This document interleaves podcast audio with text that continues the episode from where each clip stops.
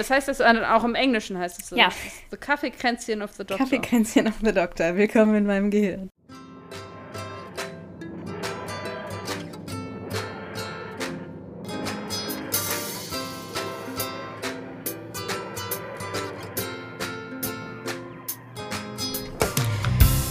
Hallo ihr Lieben, herzlich willkommen zu einer neuen Ausgabe von Brillant, ein Doctor Who Podcast. Ich bin Tabea. Ich bin hier wieder ein letztes Mal im Schlafzimmer meiner Eltern und mir gegenüber ist wie immer meine wunderbare Podcast-Partnerin Stella. Wie geht es dir? Ich bin so frisch geduscht, so frisch geduscht darf man gar nicht sein. Ich habe noch nie einen Podcast mit so frisch geduschtem äh, Gesamtkörper. Ihr wisst, was ich meine. Guten Morgen. ja, wir nehmen ein bisschen, äh, ich glaube, haben wir schon mal so früh? Ja, bestimmt. Bestimmt haben wir Das schon kann mal so gut sein, dass wir schon mal so früh so ein, aufgenommen zwei haben. Mal Ja. oder so, aber es ist vormittags. Das ist gar nicht so spät. ja, äh, genau. Und was trinkst du so? Kräutertee tatsächlich. Die Ja. letzte Packung Geburtstagstee, auch wenn niemand Geburtstag hat. Aber trotzdem trinke ich ihn. Ganz revolutionär. Ganz revolutionär. Ich trinke auch so einen Kräutertee. Ich glaube, das ist gar nicht so eine schlechte Sache, so vormittags. Ja, Kinder. Ähm, wir gehen mal gleich zum Tadesaufräumen, ne? Da ist bei dir was reingeflattert. Ja, tatsächlich gar nicht so viel, aber ein äh, ganz bisschen was genau. Ähm, an dieser Stelle ganz liebe Grüße an Tim, der uns ganz viel Sprachnachrichten per Instagram hat zukommen lassen. Und ich ziehe da so ein bisschen raus, und das finde ich sehr schön, dass wir es schaffen, Leuten Folgen nahezubringen, die sie nicht mögen. Und sie die dann ein bisschen mehr mögen, aufgrund dessen, was wir hier so von uns geben. Das finde ich einen sehr schönen Effekt. Und ähm, er hat so ein bisschen erzählt, dass er selber gar nicht so der äh, Fan ist von der Doppelfolge Impossible Planet Satan's Pit und dann hat er gesagt, aber er findet es mit unseren Infos und unserem Gerede hat ihm die Folge ein bisschen besser gefallen. Das fand ich ein, eine schöne Nachricht, dass wir es schaffen, mit dem semi-intelligenten Gelaber, was wir hier so von uns geben, Leuten so zu begeistern, dass sie die Folgen nochmal anders betrachten können. Genau. Das ist doch immer schön. Ähm, und ich habe auch noch mal kurz äh, News zum äh, Silvester-Spezial. Das ist jetzt tatsächlich on demand auf Amazon und ITV verfügbar. Gemeint ist nicht Oder- unser Silvester-Spezial, sondern gemeint ist Dr. Who tatsächlich. Ja, also genau, das, äh, das Silvest- Silvester-Spezial, das von den professionellen Doctor Who-Leuten hergestellt wurde, wie es wie es sein soll. Genau. Das klingt immer noch so, als ob das unseres wäre. Also das, wo die Schauspieler da mitmachen, weißt du?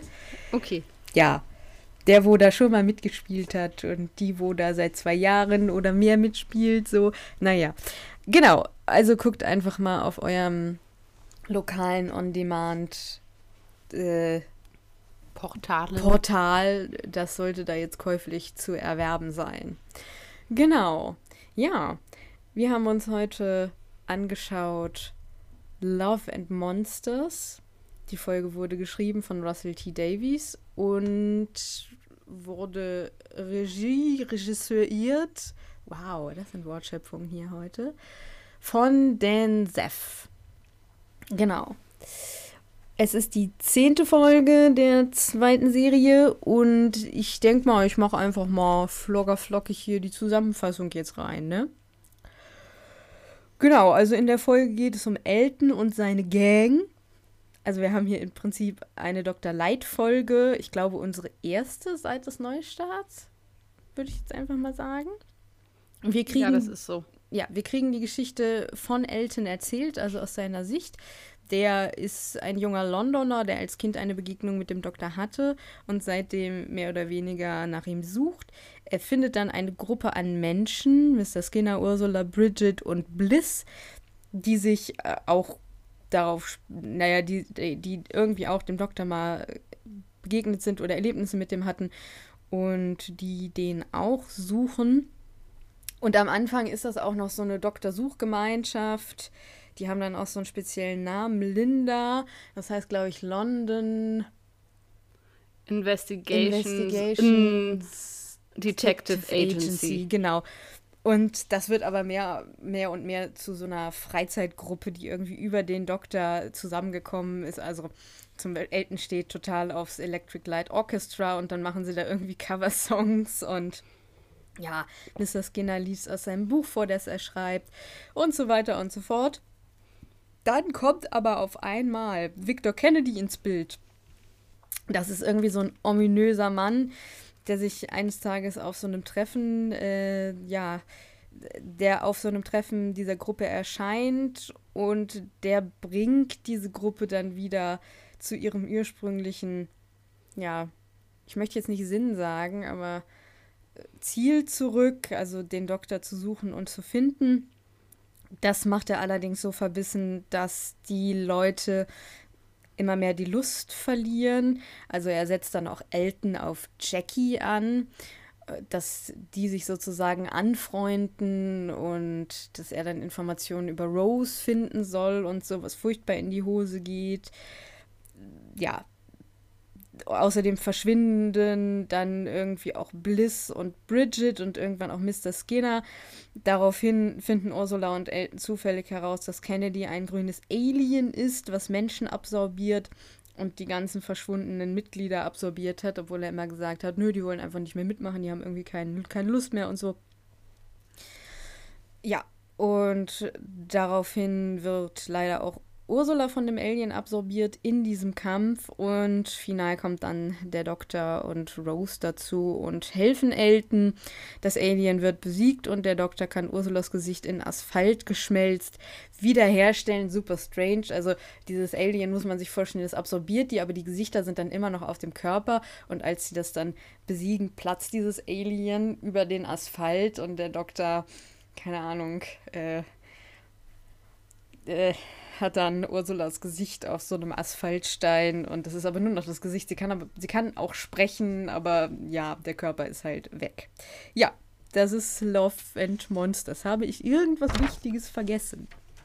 Nee, ich glaube nicht. Also Elton findet dann noch raus, dass diese Begegnung mit dem Doktor als Kind letztendlich an dem Tag oder an dem Abend war, wo seine Mutter gestorben ist, weil er nämlich einen Schatten in seinem Haus hatte, dem der Doktor nachgegangen ist und dieser Schatten hat halt seine Mutter getötet und der Doktor war eben nicht schnell genug, um das zu verhindern. Ja. Das war noch so ein bisschen die Hintergrundgeschichte von den beiden quasi. Genau. Ja, und es ist wie immer Zeit für die Königin der Hintergrundinfos. Bitteschön. Ja, ich kann gleich vorwegschieben, ich habe deutlich mehr Hintergrundinfos als irgendwas zu dieser Folge rausgefunden. also ich habe auch so ein paar Kommentare und Gefühle und äh, Eindrücke zu der Folge, aber letztendlich habe ich da am meisten rausfinden können und am meisten aufgeschrieben. Nur so schon mal, dass ihr wisst, was auf euch zukommt. Genau. Und zwar diese habe ich so ein bisschen rausgefunden, woran denn diese Dr. Light-Variante liegt, also woher das kommt. Und zwar ist es so, dass zusammen mit dem Weihnachtsspecial es sich dann ergeben hat, dass es 14 statt 13 Folgen in dieser Staffel gab. Ah. Und dann gab es halt einen gewissen Produktionsstress und dann wurden Folgen double banked. Das heißt, dass zeitgleich mehrere Folgen gedreht wurden. Mhm. Aber ja, jeder logisch denkende Mensch stellt jetzt fest, ja, aber wir haben doch nur einen Doktor und David Tennant kann ja nicht an mehreren Orten gleichzeitig sein. Nicht? Nee. Verdammt. Und zeitgleich zu dieser, also zu Love and Monsters, wurde eben die Doppelfolge The Impossible Planet, The Satan Pit gedreht. Und The Satan Pit und The Impossible Planet wurde eben viel eben im Studio gedreht, unter anderem. Und hier wurde viel on-set gedreht. Ja. Und so ist eben diese Dr. Light Folge geschrieben worden, weil man eben diese Folge gut drehen konnte, ohne dass man eben die Protagonisten brauchte. Hm. Genau, es ist eben sowohl eine Doctor Light als auch eine Companion Light Folge. Ja, das habe ich irgendwie so mit in einem Atemzug, sollte man nicht machen, aber äh, ja, auch Companion Light, das stimmt. Und dazu kommt eben, dass eben seither es auch öfter mal solche Light-Folgen gab. Also es ist so, dass darunter fällt zum Beispiel Blink, also Don't Blink, Blink, ähm, und The Girl Who Waited zum Beispiel. Das sind auch sogenannte Leitfolgen und die gab es halt von diesem Punkt anwärts ab und zu mal. Genau. Dann fand ich sehr spannend und irgendwie auch sehr schön, nämlich, ja. dass das Monster, was wir hier kennenlernen, auf einem Wettbewerb oder dem Gewinner, dem Gewinnentwurf eines Kindes, William Grantham, der hat eben bei einem Wettbewerb mitgemacht und hat eben genau dieses Monster da eingereicht.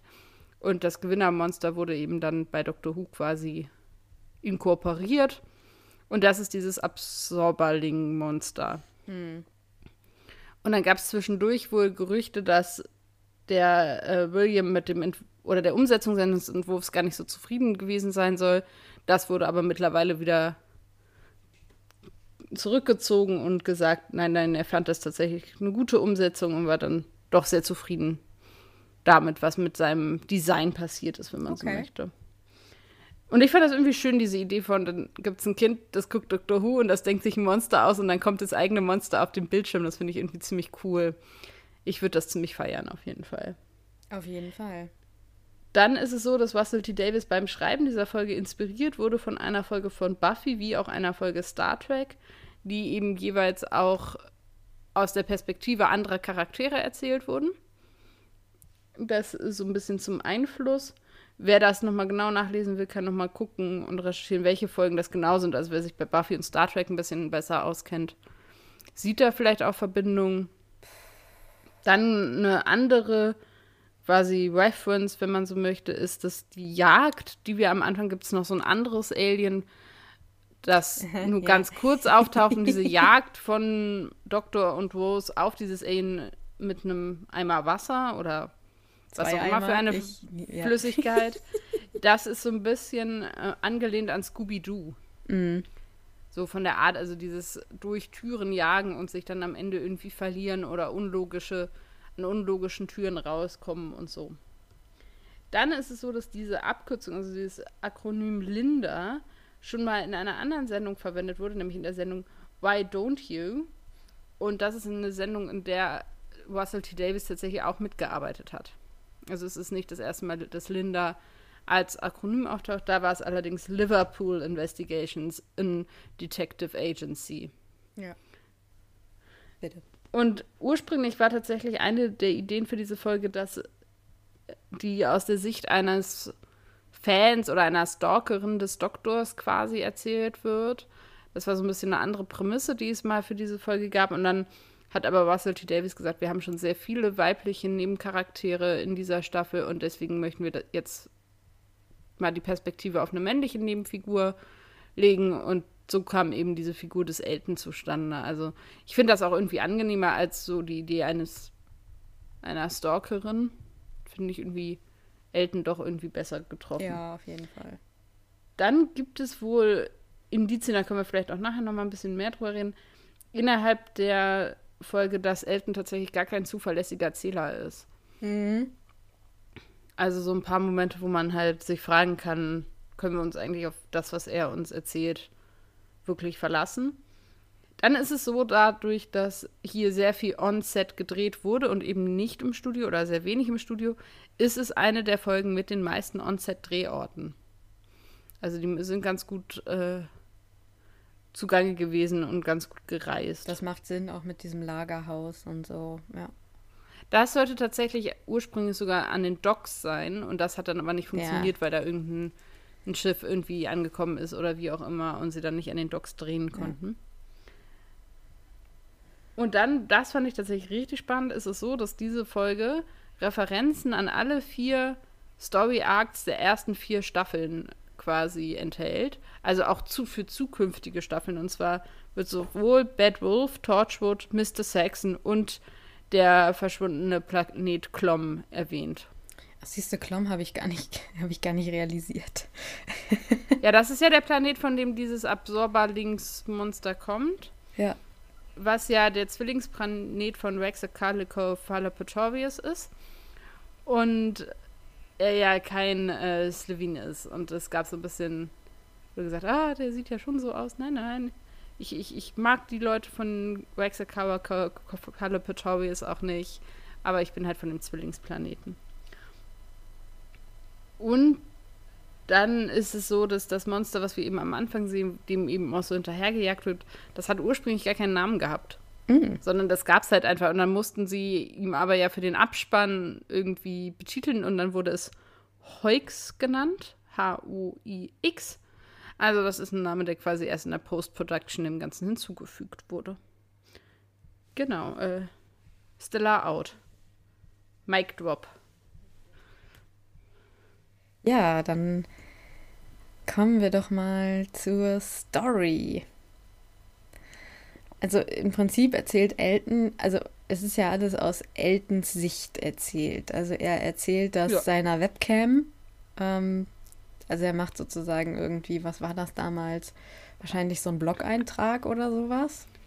Oder wie die coolen Kids heute sagen, ein Vlog. Ja, aber damals war das, glaube ich, noch ein Blog. ein Blog Kann auch gut sein. Keine Ahnung. Und ja, die ist, wie gesagt, recht simpel. Ähm, Dr. Light ist erstmal, glaube ich, also die Folge ist ja recht unbeliebt, habe ich Leuten gehört, gerade so in dem amerikanischen und auch englischen Fandom. Ich habe keine Ahnung, wie das hier in Deutschland ist oder so in ja, Festland-Europa, keine Ahnung. Ich kann mir ein bisschen denken, warum. Weil es, glaube ich, so diese erste Dr. Light-Folge ist und das ja mehr oder weniger auch nur so eine Notlösung war. Erklärt allerdings nicht, warum Blink dann so eine wahnsinnig beliebte Folge ist, weil das ist ja auch eine Dr. Light-Folge, aber die ist ja total, das ist ja so eine Kultfolge geworden dann auch.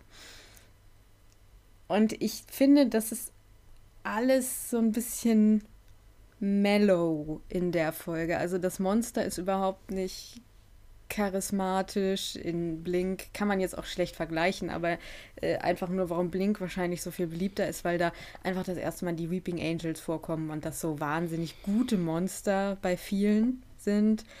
Ähm, dann haben wir irgendwie als, Compa also als Hauptperson äh, Sally Sparrow, die auch wahnsinnig beliebt ist, wo ja auch mal irgendwie damals gedacht wurde, ach, vielleicht ist die irgendwie der nächste Companion oder so.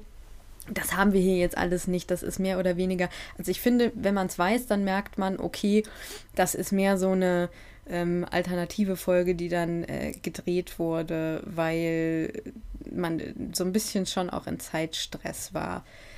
Ich weiß nicht, wie das bei Blink war, aber ich gehe davon aus, das war dann geplanter.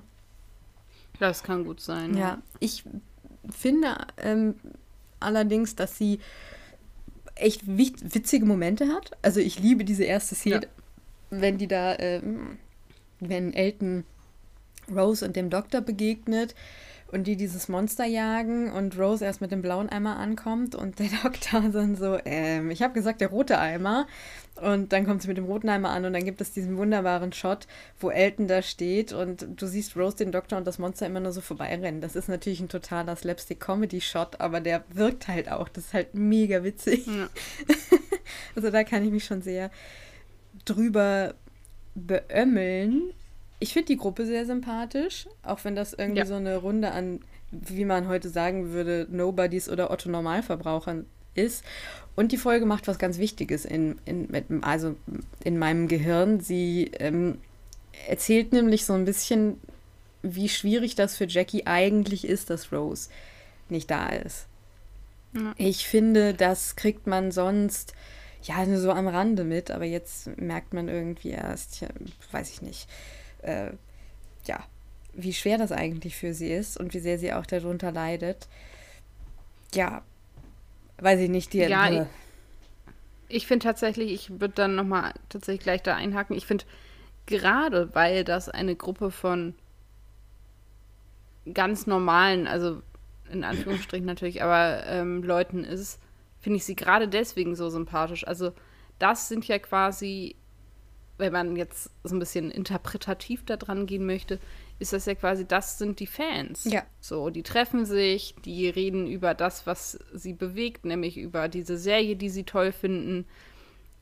Und das sind halt auch Leute mit ganz normalen Problemen oder mit ganz normalen ja, Anliegen, die sich irgendwie untereinander zum Beispiel auch ineinander verlieben. Also ich finde diese Geschichte von Bridget und Mr. Skinner zum Beispiel, man so denkt, ach, oh, das ist irgendwie super niedlich. Ja. Und Leute, die halt schon ein bisschen auch älter sind, die sich dann doch nochmal finden, aber auch Bridget, die ihre Tochter sucht, die verschwunden ist. Ja. Und zwar nicht, weil sie von irgendwelchen Aliens entführt wurde oder weil sie beschlossen hat, mit einem Alien mitzureisen, sondern einfach, weil sie ein Drogenproblem hat. Ja. Also so ganz irdische, ganz, ja, ich will nicht sagen alltäglich, weil ich würde nicht sagen, dass Drogenprobleme Alltag sind, aber eben ganz irdische Probleme. Sehr weltlich, ganz, ja. Ja, und ich finde, gerade das macht diese Gruppe aus. Und vor allem finde ich diese ganzen, wie Elton erzählt, wie die zusammengekommen sind und wie die jetzt zusammen Musik machen und wie die zusammen Dinge teilen, hat man ein bisschen das Gefühl, das habe ich jedenfalls aufgeschrieben, dass das alles so ein bisschen ja verlorene Seelen waren, die aber miteinander irgendwie ihren Platz gefunden mhm. haben. Weil die ja sonst nichts verbindet. Ja. Die kommen nicht aus denselben Städten, die haben nicht irgendwie dasselbe Alter, die haben nicht denselben Beruf, also keine offensichtlichen Anknüpfungspunkte. Und dann treffen die sich alle über dieses geteilte Interesse am Doktor und stellen dann fest, dass sie doch gemeinsam als Gruppe funktionieren. Ja. Und das finde ich spricht total für diese Folge. Ich finde es auch sehr angenehm, mal eben keine Krachboom, Weltrettungs, Weltuntergangsfolge, auch gerade nach Sa The Satan Pit, also die ja auch sehr monumental und groß und episch ist, so eine sehr irdische Folge, eine sehr alltägliche Folge. Auch diese, dass die, wie sie sich da treffen und das ist ja auch Alltag. Dann gehen die eben essen. Dann erzählen die halt, ja, wir haben hier kein Klo. Wir müssen in die Kneipe gehen. Mhm. Wir müssen in den Pub gehen, um aufs Klo zu gehen. So, so Dinge, über die sonst irgendwie einfach nicht geredet wird. Ja. Absolut. Also das ist halt schon auch, also ich finde Elton auch super sympathisch, weil er so ein ganz normaler Dude ist. Ja, voll. Also ähm, für unsere Zuhörer mal kurz, es könnte echt sein, dass meine Tonspur dieses Mal so ein bisschen verranzt ist, weil mein Pegel hier irgendwie rumspringt. Ich kann es auch gerade nicht so richtig feststellen jetzt währenddessen, was es ist. Zum nächsten Mal ist das behoben, keine Ahnung. Ich versuche das im Schnitt nochmal so gut wie möglich zu äh, regeln. Keine Ahnung. Bin gerade ein bisschen unsicher, aber wir machen das hier jetzt einfach. Es wird schon hörbar sein. Also es wollte das nur mal. Immer dann so ein bisschen runterstellen, das Handy oder das Gerät, auf dem ihr hört. Ja, genau, einfach so ein bisschen äh, gucken. Also ich werde die Tonspuren dann irgendwie auch aneinander anpassen. Nee, aber du hast äh, völlig recht. Und ja, ich finde, das ist alles richtig. Ich glaube, wenn ich die Folge jetzt das erste Mal geguckt hätte, so in einem, in einem tatsächlichen Serienzusammenhang wäre ich aber auch ein bisschen genervt gewesen. Weil ich glaube mhm. schon, dass du so eine Folge auch guckst, um in erster Linie den Doktor zu sehen, gerade wenn du es das erste Mal mhm. guckst. Jetzt im Nachhinein kann man, glaube ich, sagen, ach ja, ist auch nicht schlimm, so eine Dr. Light-Folge irgendwie mal zu haben. Wir haben jetzt aber auch, wir sind jetzt in der zwölften Staffel Doctor Who und wir haben vier Staffeln alleine mit David Tennant gehabt. Und ich glaube, ne, das ist auch so ein bisschen ein Ding. Und das Monster ist halt wirklich nicht sehr charismatisch. Also es ist ganz mhm. süß, dass das so von einem Fan designt wurde, aber ich finde den halt leider sehr schlecht. Mich nervt der sehr. Ich finde den so, oh, okay, ja. dann ist das so ein grüner, grüner Popel, irgendwie so ein riesen überdimensionierter und saugt die Leute ein. Hm, nicht so ganz befriedigend. Ja. Ja, aber ich finde das auch gar nicht, das ist auch irgendwie nicht der, der Blickpunkt, den ich auf die Folge habe, witzigerweise. Also nee, das stimmt. Guckt es gar nicht von dieser Bedrohungsseite aus, sondern ich. Und ich weiß auch nicht, ob das letztendlich der Winkel ist, aus dem man das betrachten soll, oder ob es nicht eigentlich viel mehr darum geht, wie sieht die andere Seite dieses, dieser Abenteuer aus? Also wie geht es mhm. denn den Leuten, die vom Doktor berührt wurden? Das ist ja auch das, was Elton am Ende sagt, wenn auch dann ein bisschen pessimistisch, aber so ein bisschen dieses, wenn dein Leben von dem Doktor berührt wurde, bringt es dich aus der Bahn. Ja, klar, also darum geht es auf jeden Fall eher, weil ähm, das ist, glaube ich, auch der Hintergedanke. Nicht nur glaube ich, das ist der Hintergedanke darüber gewesen, weil wir ja erst Ich meine, wir sehen es dann an Amy nochmal ziemlich gut, ne? Was passiert irgendwie, wenn du so ein mhm. Erlebnis mhm. hattest. Aber bis jetzt haben wir das.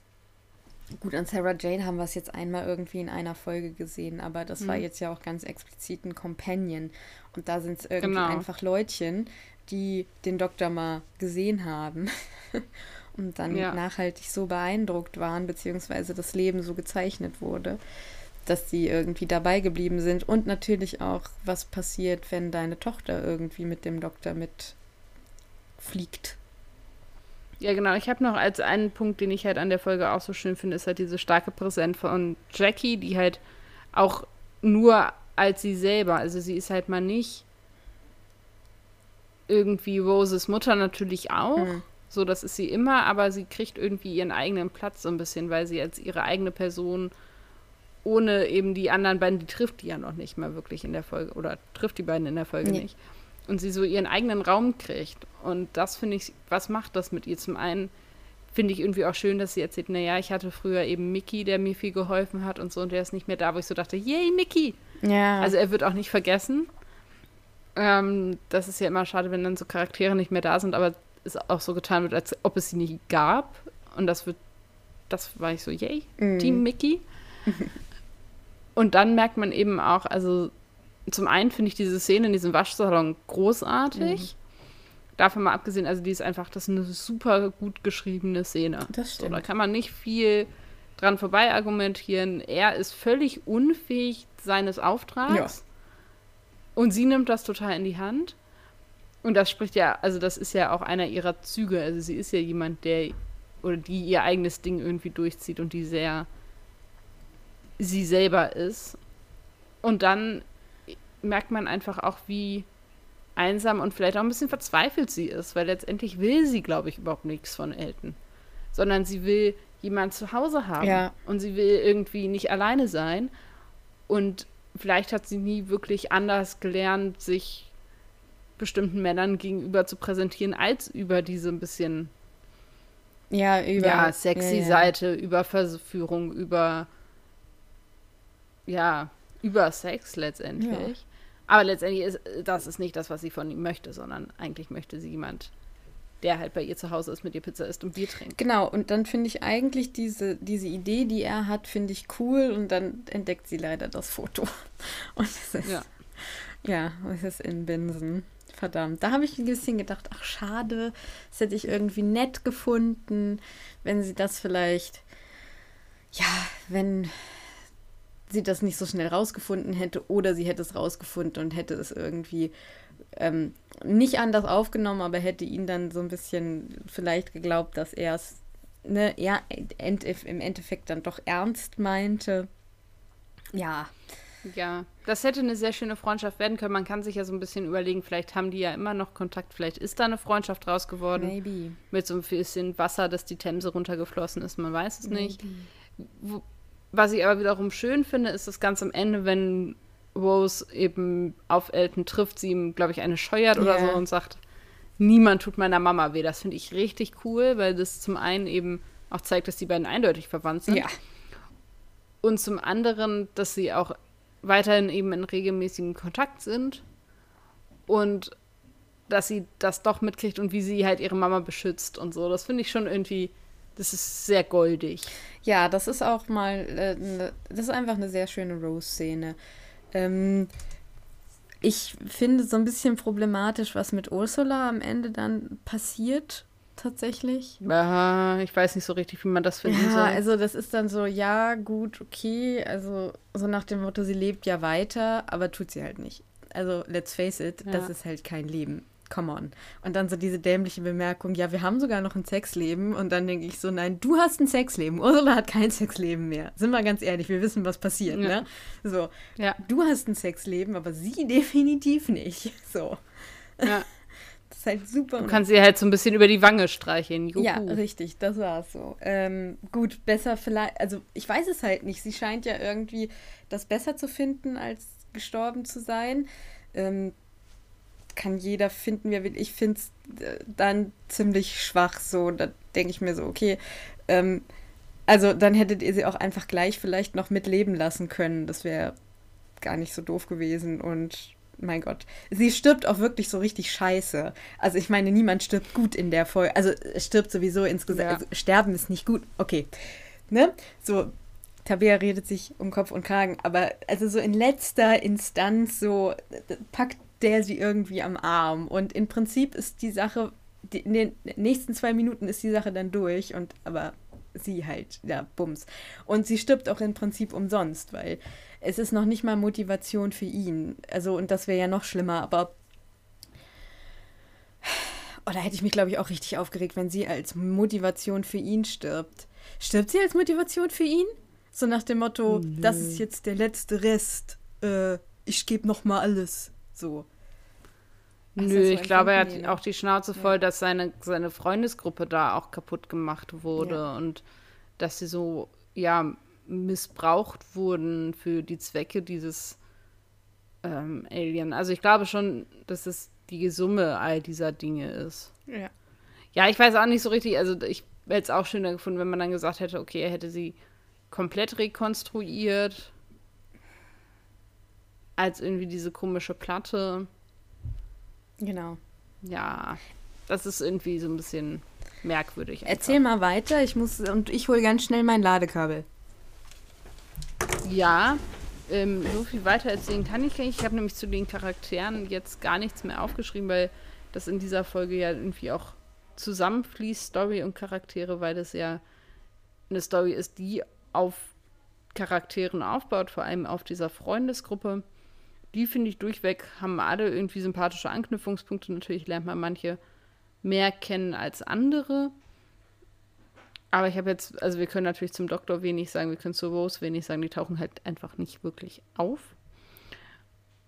Elton finde ich sehr sympathisch, genauso wie alle anderen. Ich finde auch sehr schön, dass Ursula so ein bisschen am Anfang klein und zierlich und irgendwie eine hohe, süße Stimme, aber letztendlich total für ihre Freunde kämpft und sich einsetzt und ein bisschen fierce ist. Dann haben wir Jackie, die kennen wir schon, die finden wir gut. Dazu haben wir aber auch schon was gesagt, deswegen ist zu den Charakteren explizit nochmal was zu sagen. Für mich ein bisschen schwierig. Vielleicht hat Tabea da ja neuen Input. Die ist nämlich jetzt gerade zurückgekehrt und hat nichts von dem Schlauen mitbekommen, was ich gerade so erzählt habe.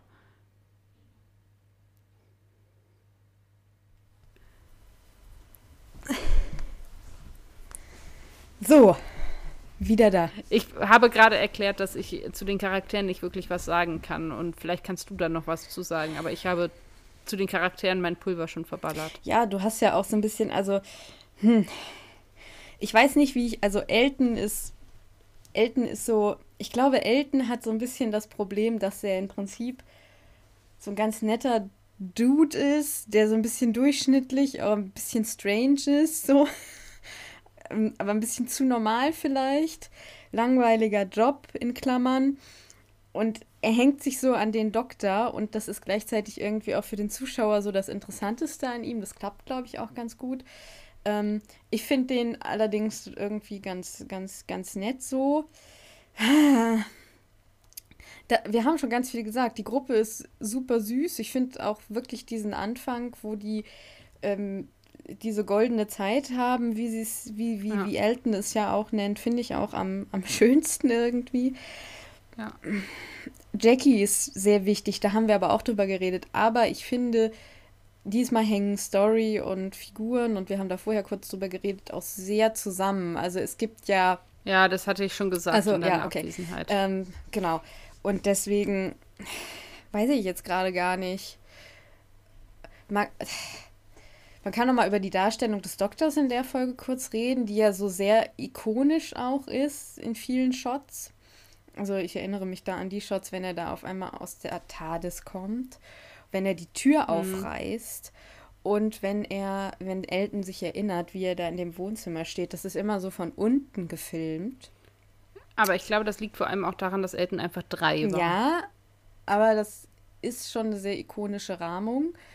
Ähm, kann man auch noch mal, also das ist relativ klar kodiert, dass der Doktor dann auch äh, so der Held äh, trotzdem immer noch ist, aber es ist ja auch der Held für die Gruppe. Genau. das ist ja auch vollkommen. Ich finde das auch wenig problematisch, nee. weil er bleibt und ist halt auch der Held der Serie. Ja, ja, also. nee, und das ist ja auch, also es war jetzt gar nicht so nach dem Motto, dass das problematisch ist, aber das ist irgendwie noch mir aufgefallen. Hm, es gibt nicht so viel zu der Folge so zu bequatschen, ne? Also man hat, also mir ging es hinterher so, ich habe mich ganz unterhalten gefühlt, hm? habe aber jetzt auch nicht das Gefühl gehabt, dass ich die sofort nochmal gucken muss, weil sie so wahnsinnig spannend war oder so.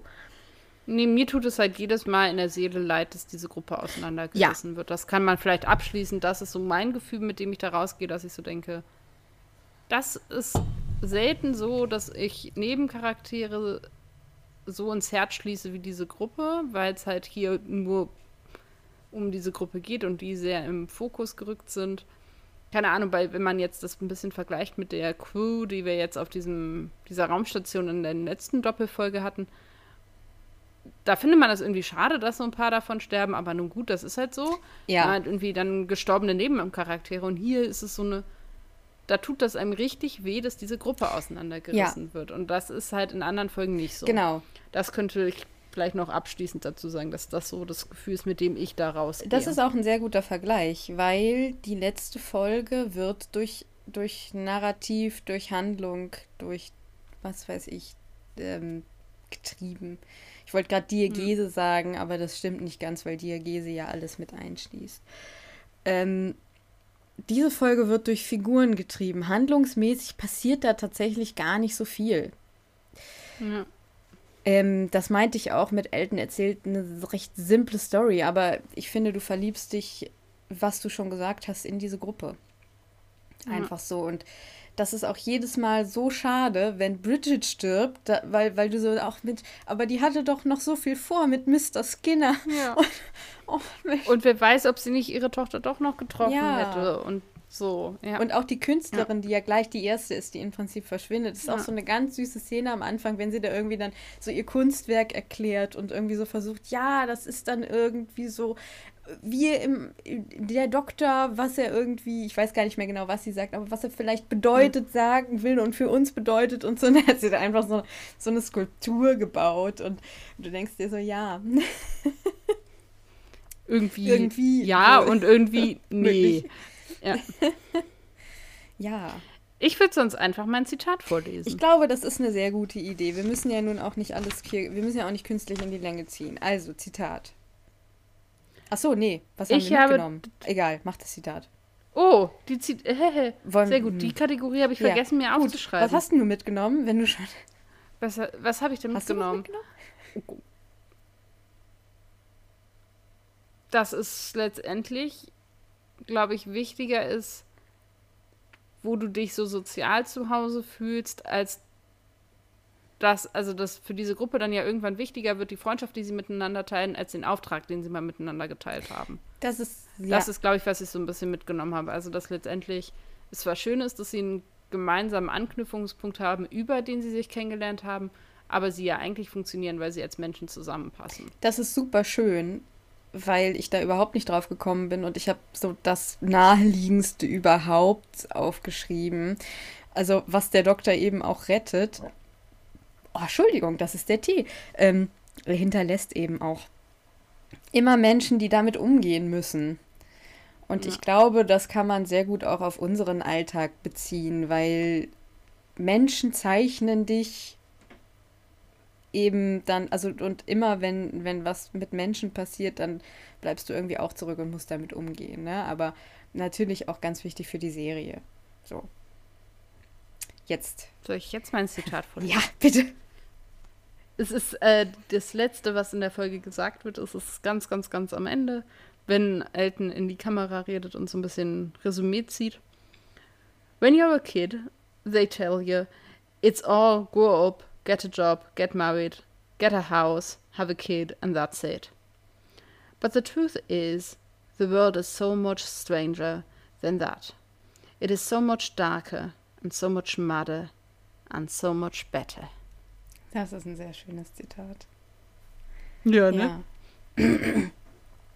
In meinem Zitat habe ich mich so ein bisschen mit der allgegenwärtigen Figur beschäftigt, die wir tatsächlich in der letzten Folge auch mit drin hatten, die man aber ganz oft irgendwie so für selbstverständlich nimmt, nämlich die TARDIS, weil ich in den letzten Wochen irgendwie eine besondere Beziehung zu dieser TARDIS entwickelt habe. Ähm, ich habe das aber schon, also ich habe das irgendwie letztes Jahr, ich habe das vielleicht immer im Winter, aber ich liebe dieses, also dieses Geräusch. Ich glaube, das sagt, das sagt Rose als Bad Wolf in dem Special, oh, die da, wo John Hurt den, den, den, den Kriegsdoktor spielt und David mhm. Tennant und der elfte Doktor zusammen sind. Ne? Und da taucht ja Rose ja. nochmal als Bad Wolf auf und da sagt die ja auch dieses Geräusch, das die TARDIS macht, das bringt irgendwie Hoffnung überall hin. Und das habe ich im Moment so ganz doll, wenn ich dieses Geräusch höre. Und es gibt ganz am Anfang, äh, sagt Elton eben genau das. Und der sagt, You can't imagine it, the Doctor's Machine, the most beautiful sound in the world. Und da habe ich gleich wieder ein warmes Herzchen gekriegt und habe gedacht, das ja. ist mein Zitat. Hm. Ja, dann, dann muss das auch dein Zitat sein, finde ja, ich. Genau. Hast du denn eine Frage? Ja, und zwar, wenn du so eine Gruppe hättest, was für eine Band würdet ihr covern? Oh, oh, oh, da, jetzt ist mein Kopf explodiert. Oh, wer macht das bloß alles sauber? Kurzschlussreaktion. Oh. Ich hatte so auf einmal fünf. Nein, aber ich glaube Fleetwood Mac. Also, hm, weil cool. ich, ich, äh, ich weiß nicht, ob man das irgendwie schon rausgehört hat. Ich höre halt in erster Linie Metal. Ähm, und da ist so mit Covern immer, also ich weiß nicht, ich möchte keine Metalband covern, glaube ich. Also bei einer Metalband, wenn ich eine Band richtig selbst gründe, dann will ich meine eigene Metal-Musik machen. Aber mhm. so Coverband, ich liebe Fleetwood Mac und ich glaube, ich würde Fleetwood Mac, das wäre eine Fleetwood Mac Coverband. Ja. ja.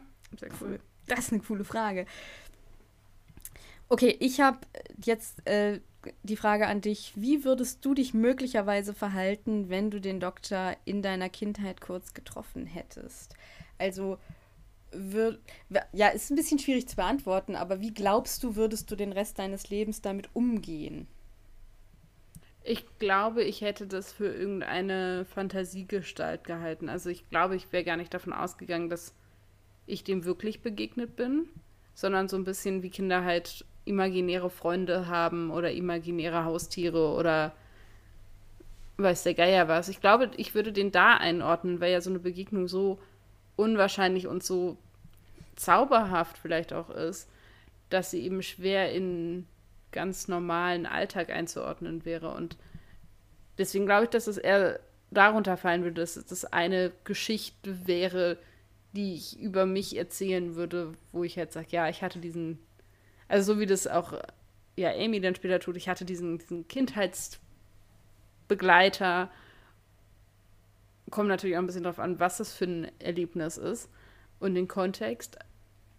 Und das war halt so mein imaginärer Freund für die Zeit. Ja. Ich glaube eher, dass ich glaube nicht, dass mich das so immens nachträglich bringen würde, weil ich das halt dann in so eine Fantasiewelt einordnen würde. Du bist aber, glaube ich, also du hast nicht so einen Hang zu so Verschwörungs- und Alien- und so Theorien. Hält sich in Grenzen. Hält sich in Grenzen, so schätze ich das auch ein. oh, Kinder. Wie geht's euch eigentlich mit dem Wetter im Moment? Ich möchte das jetzt mal ganz kurz random vom Thema ab. Äh, wie geht's euch in Januar und Februar? Das könnt ihr ja mal uns schreiben gerne via Instagram oder Mail. Ich bin eher so. Vor allem, wie geht es euch im Februar? Wissen die Leute noch nicht, es sei denn, sie haben eine TARDIS, aber. Gut. Ja, aber so, weil ich bin tatsächlich eher so der Winter, also Depression. Also ich habe tatsächlich im Winter, gerade so Januar und Februar, ist immer so, ne. Ähm, Stella, wie ist das bei dir? Ja, ich fände es mal ganz schön, wenn es mal schneien würde. Mhm. Also es ist halt gerade furchtbar kalt, aber halt nicht Schnee. Und das nervt mich ein bisschen. Ich hätte halt tatsächlich richtig Bock auf Schnee. Hm. Und das kommt nicht so richtig. Das nervt mich gerade ein bisschen ab. Sonst geht's noch. Also es hält sich noch ein bisschen in Grenzen. Ich kann damit umgehen, meine ich Kerzen an, Licht an, Tee trinken, Kakao trinken. So, also ich kompensiere das dann. Ja. Ach ja, und du hattest auch, das habe ich in den in Tagesaufräumen irgendwie vergessen, du hattest ja auch die Frage an unsere Community über Instagram gestellt, wie sie sich denn selbst bezeichnen würden. Da hast du noch keine Rückmeldung gekriegt wahrscheinlich, oder? Das ist richtig. Ja. Wahrscheinlich haben einfach zu wenig die Story gesehen. Also falls ihr das jetzt hört und denkt, Mensch, ich fühle mich wie ein Punkt, Punkt, Punkt, wenn ich äh, immer diesen genial brillanten Podcast höre, dass man so vielleicht so ein bisschen so eine Ansprache findet, wie man irgendwie ein Zugehörigkeitsgefühl entwickelt, weil es ja auch heute um Gruppen und Gruppenbildung und Freundesgruppen und so auch geht, Klar. bietet sich das ja an dieser Stelle auch nochmal anders an als sonst. Ich wäre jetzt nicht für Linda, weil da müssen wir uns irgendwas krasses für überlegen, warum wir jetzt Linda heißen oder warum ihr Linda heißen würdet. Ja, und Brillis hast du ja beim letzten Mal schon, äh, haben wir Brillis ja. ist raus. Brillis ist raus. Das ist aber wirklich zu bescheuert. das ist einfach, nee, nee. Aber falls ihr tatsächlich irgendwie eine, nette oder witzige Idee habt, wie man denn so sich bezeichnen könnte als Anhänger in dieses Podcasts, äh, gerne Rückmeldung auf den verschiedenen uns zu erreichenden Wegen. Ja. Zeit des Doktors. Nee. Oh Gott, wie heißt denn das? Special. Mit Matt Smith, David Tennant, Billy Piper, John Hurt. Ja. Yeah. Es gibt Zeit des Doktors. The Day, the day, the of, day the of the Doctor. Zeit des Doktors ist, glaube ich, wo Matt Smith dann ja. regeneriert. Und es gab dann noch irgendwas mit Doktor. Es gab ja diese drei komischen Zeit, Tag und. Ich glaube Stunde. Ja, oder so irgendwie. Oder Kaffeekränzchen des Doktors oder so. I don't know. Das ist mein. das heißt das auch im Englischen heißt es so. Ja. The Kaffeekränzchen of the Doctor. Kaffeekränzchen of the Doctor. Willkommen in meinem Gehirn. Es war kurz auch ein Gedankensprung, sorry, aber ich habe gedacht, ah, ich muss noch mal so ein bisschen hier. Ah. Genau, bevor, weil jetzt geht's nämlich in unsere finale Kategorie, was wir sonst noch so genießen. Und Stella, was genießt du denn sonst noch so? Ja, das ist jetzt was, was ich ich sehe gerade, dass ich einen Sch Rechtschreibfehler da habe, als ich das aufgeschrieben habe. So ist besser. Äh, das habe ich im letzten Jahr, ha, ha, ha, geguckt. Und, ähm, Der hat ein bisschen gebraucht bei mir, muss ich zugeben. Ja, es, äh, wir sehen uns dann nächstes Jahr. okay, ähm, genau, das habe ich geschaut und wurde mir vorgeschlagen laut Algorithmus und habe mir das dann angeguckt. Und zwar handelt es sich um eine australische Drama-Comedy-Serie mit dem Titel Please Like Me, die produziert und mitgespielt wird von Josh Thomas, der auch tatsächlich auch Josh heißt in der Serie, mit so leichten autobiografischen Zügen. Es sind 32 Folgen in vier Staffeln. Es ist abgeschlossen. Ähm, gedreht wurde zwischen 2013 und 2016 zu sehen ist das Ganze im Moment auf Netflix unter anderem. Genau, und es, ich würde es mehr als Drama als als Comedy einordnen. Das ist jetzt meine persönliche Lesart des Ganzen. Auch mit ein bisschen Vorsicht zu genießen. Also, ich würde sagen, alle Menschen, die so ein bisschen mit ja, ähm, Mental ähm, Illnesses oder mit solchen Dingen zu tun haben, sollten da ein bisschen vorsichtig sein beim Konsum, weil da durchaus Dinge drin sind, die einen triggern können unter Umständen, das sei schon mal so vorausgeschickt. Dann taucht zum Beispiel auch jemand auf, den ich an anderer Stelle hier schon mal erwähnt habe, und zwar spielt nämlich Hannah Gatsby mit, was das Ganze nochmal ähm, auch nochmal anhebt. Es ist so ein bisschen die Geschichte eines jungen Manns, der, das ist jetzt relativ spoiler-free, das passiert in den ersten fünf Minuten, der wird nämlich von seiner Freundin geoutet. Mehr oder weniger. Also seine Freundin macht mit ihm Schluss und sagt, ja, es liegt daran, dass du schwul bist. Und er sagt so, okay, gut, dass du das weißt und ich nicht. Und dann nimmt das so ein bisschen seinen Lauf. Sie hat tatsächlich auch recht. Das ist auch nicht zu viel vorweggenommen. Das ergibt sich relativ schnell. Und letztendlich geht es eben um diesen Josh und um sein, seine Familie und um sein Zusammenleben. Der lebt mit seinem besten Freund zusammen und auch ein bisschen um diese Beziehung der beiden. Und genau, der Titel ist auch so ein bisschen Programm. Also es geht auch sehr darum, wie passe ich eigentlich in Gesellschaft, wie passe ich in Beziehungen vor allem, also es werden vor allem verschiedene Beziehungen verschiedenster Art eben beleuchtet und betrachtet. Die Comedy ist sehr alltagsbezogen und das war, glaube ich, auch so ein bisschen der Anspruch der Serie. Also sie sagen auch, wir haben eben versucht zu zeigen, wie eben in auch hartem Alltag und harter Realität Humor uns über bestimmte Dinge hinweghelfen kann. Ich würde sagen, es ist keine leichte Kost. Ich habe das relativ eng beieinander durchgeschaut und war durchaus auch öfter mal bewegt an verschiedenen Stellen. Es gibt einen unglaublich süßen Hund. Oh. Allein für den Hund lohnt es sich schon. Also der Hund ist großartig, spielt auch eine nicht ganz unwesentliche Rolle. Genau, es ist aber eben auch ein sehr eigenes Format und auch eine sehr eigene Serie. Man muss da ein bisschen reinkommen. Ich fand es aber eben sehr. Also ich konnte das durchaus auch genießen, weil ich es gut gemacht finde. Ich finde, da sind sehr spannende Charaktere auch drin. Und man lernt eben, oder ich habe auch ganz viel über männliche Homosexualität gelernt. Und es ist eine Serie, die tatsächlich auch sehr viel davon zeigt. Mhm.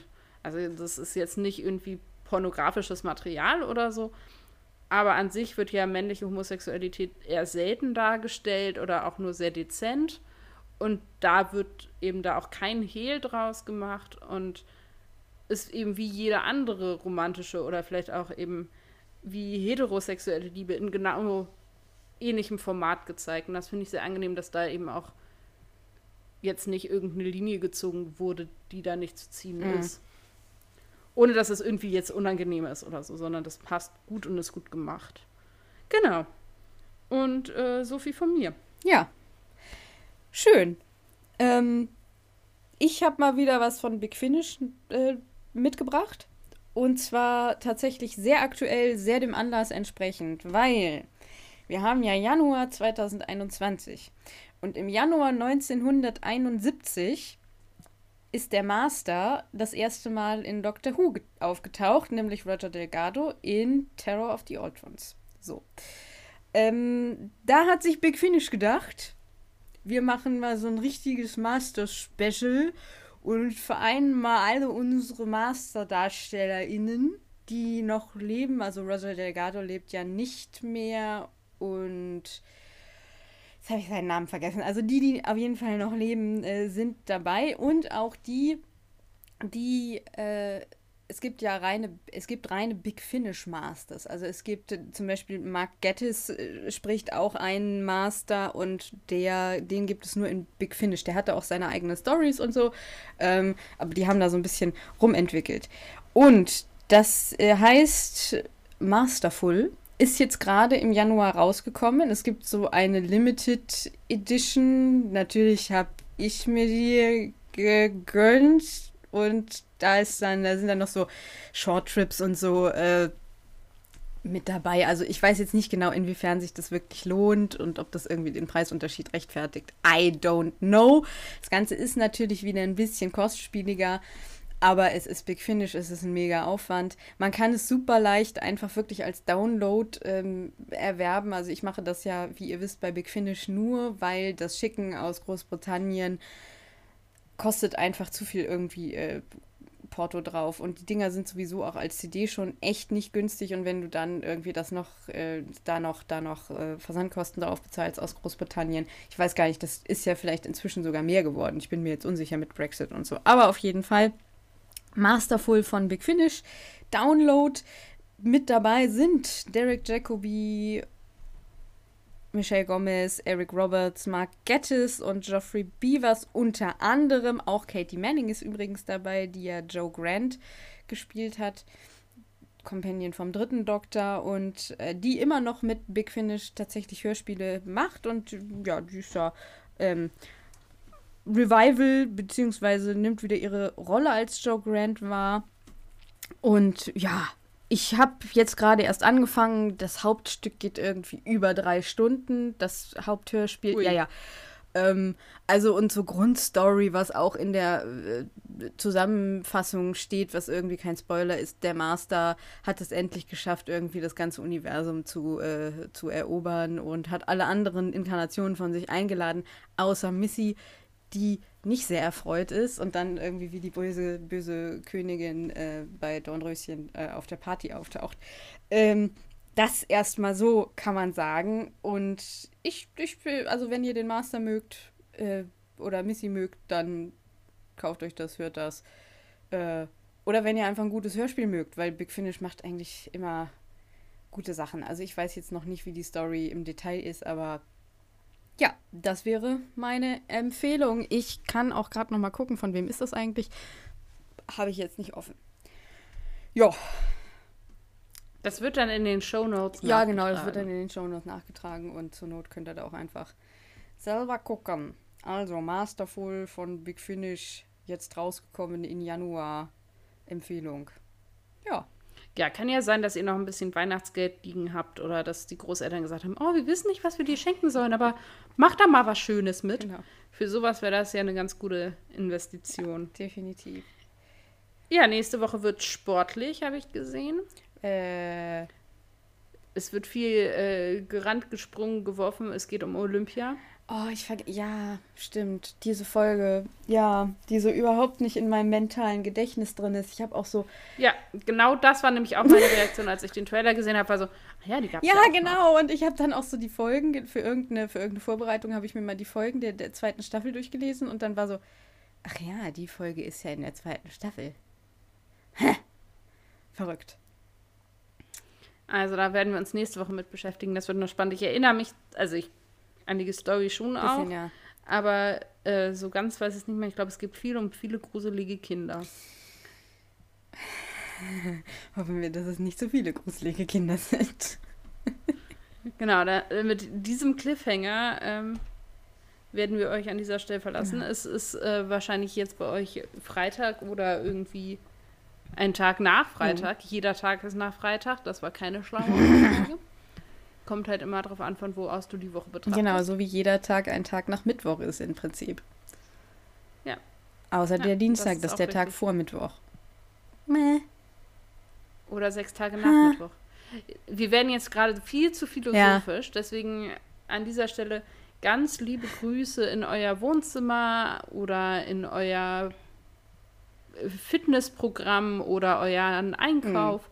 euer Putzen euer Abwaschen. Vielleicht seid ihr auch schon längst eingeschlafen, dann hoffentlich äh, tieffest und mit guten genau. Träumen. Ja. In euer Puzzeln, vielleicht macht ihr auch das gerade. Je nachdem, wo ihr euch gerade wie gerade befindet, ganz liebe Grüße da rein. Und ähm, wir sehen uns, hören uns nächste Woche wieder. Genau, auch von mir. Es ist Dark Januar. Ähm, wenn ihr noch ein Stückchen Kreativität übrig habt in eurem Kopf, dann Macht was Kreatives. Ihr hört uns nächste Woche wieder. Ich wünsche euch alles Gute. Ade.